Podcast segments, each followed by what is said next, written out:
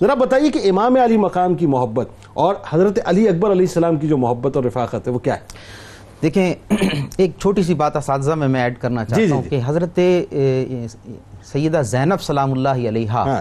یہ بنیادی طور پر آپ کی سب سے بہترین استاذ اور تربیت کنندہ تھی۔ درسگاہ تھیں آپ۔ بالکل۔ ہاں۔ یعنی بیس سال کے قریب آتا ہے کہ سیدہ زینب کی تربیت میں اور آغوش میں حضرت سیدنا علی اکبر پروان چڑھے اور واقعہ کربلا میں بھی اس کے اشارے ملتے ہاں، ہیں نہیں، بتائیے، بتائیے۔ جہاں حضرت امام سیدنا علی رضی اللہ تعالیٰ کے چھ برس تربیت میں رہے ہیں تو وہاں آپ کی لیلہ جو آپ کی والدہ جو تھی نا سیدہ لیلہ انہوں نے جو واقعہ کربلا میں اجازت لینے کے لیے حضرت علی اکبر گئے تھے تو روایات میں آتا ہے کہ انہوں نے کہا بیٹا مجھ سے نہیں بلکہ اپنی اصل امی جان سے اللہ، اپنی پھوپھی جان سے جا کر اجازت لو کیونکہ میں نے تو تمہیں اللہ۔ صرف پیدا کیا ہے پالا پوسا اور تمہاری تعلیم اور تربیت تو انہوں نے اللہ اس کا مطلب یہ ہوا آپ کی بات یوں آگے بڑھتی ہے کہ کربلا کے اندر ایک طرف حضرت عباس علمدار علیہ السلام کو تیار کیا گیا ایک طرف خواتین میں بی بی زینب سلام اللہ علیہ کو تیار اور انہوں نے پھر جو حضرت علی اکبر علیہ السلام کو تیار کیا۔ دیکھیں کربلا دو بابست یقی حسین رقم کرد دی گئے زینب۔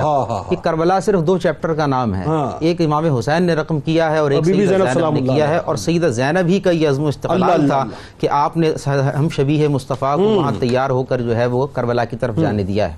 اچھا امام حسین کے ساتھ جو تعلق کا آپ نے سوال ذکر کیا ہے تو امام حسین آپ سے انتہائی محبت کرتے ہاں۔ تھے۔ ایک تو ہم شبیہ مصطفیٰ ہونے کی وجہ سے کرتے تھے پھر آپ کے پہلے بیٹے تھے اس وجہ سے بھی محبت کرتے تھے۔ امام حسین کا ایک واقعہ ملتا ہے کہ جب کربلا کی طرف آپ عازم سفر تھے مدینہ منورہ سے مکہ معظمہ سے کربلا کی طرف تو راستے کے ایک مقام میں جو ہے نا وہاں پڑاؤ ڈالا گیا تو آپ نے وہاں پر اچانک آپ کی آنکھ لگ گئی۔ اب جب آنکھ لگی ہے تو خواب دیکھا اور خواب دیکھنے کے بعد آپ جب بیدار ہوئے تو آپ نے فرمایا ان للہ و انا الیہ راجعون۔ الحمد للہ رب العالمین علی کل حال۔ اللہ۔ اچھا جب یہ ارشاد فرمایا آپ نے تو اس وقت سیدنا نے یہ تین مرتبہ ارشاد فرمایا۔ تو حضرت علی اکبر گھوڑے پر دوڑتے ہوئے آپ کے پاس تشریف لائے آواز سنی آپ کے قریب آ گئے۔ تو گھوڑے پر سوار تھے۔ اور کہا بابا جان آپ نے استرجا یعنی ان للہ بھی پڑھا ہے اور اللہ کی حمد و ثنا بھی کی ہے۔ یعنی دونوں بظاہر اپوزٹ چیزیں ہیں کہ ایک طرف غم کا اظہار ہو رہا ہے اور ایک طرف تعریف ہو رہی ہے جو حمد و ثنا کے اوپر ہے شکر کے موقع پر ہے۔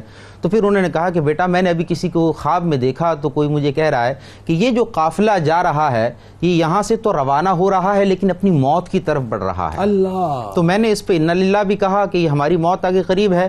اور الحمدللہ اس بات پر کہا کہ اللہ تعالی ہمیں شہادت کے منصب پر فائز کرنے والا ہے۔ سبحان اللہ۔ تو اب یہاں پر حضرت سیدنا امام علی اکبر کا ایک عزم و استقلال دیکھیں دانشمندی دیکھیں ذہانت دیکھیں اور آپ سے تعلق دیکھیں۔ وہ وہاں پر عرض کرنے لگے ہیں کہ بابا جان مجھے صرف یہ بات بتائیے کہ ہم جس طرف نکلے ہیں یہ حق پر ہے یا نہیں ہے؟ بس ہمارا راستہ جو ہے جو ہمارا موقف ہے جو ہمارا ہدف ہے جو ہمارا مشن ہے یہ حق پر ہے یا نہیں؟ اللہ۔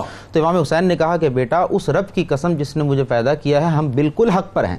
اب حضرت علی اکبر رضی اللہ تعالیٰ نے ارشاد فرمایا کہ بابا جان پھر اس بات کی مجھے پرواہ نہیں ہے کہ ہم موت پر گرتے ہیں یا موت ہم پر گرتی ہے۔ ہاں ہاں بس ہم پھر اس میدان کی طرف نکلیں گے۔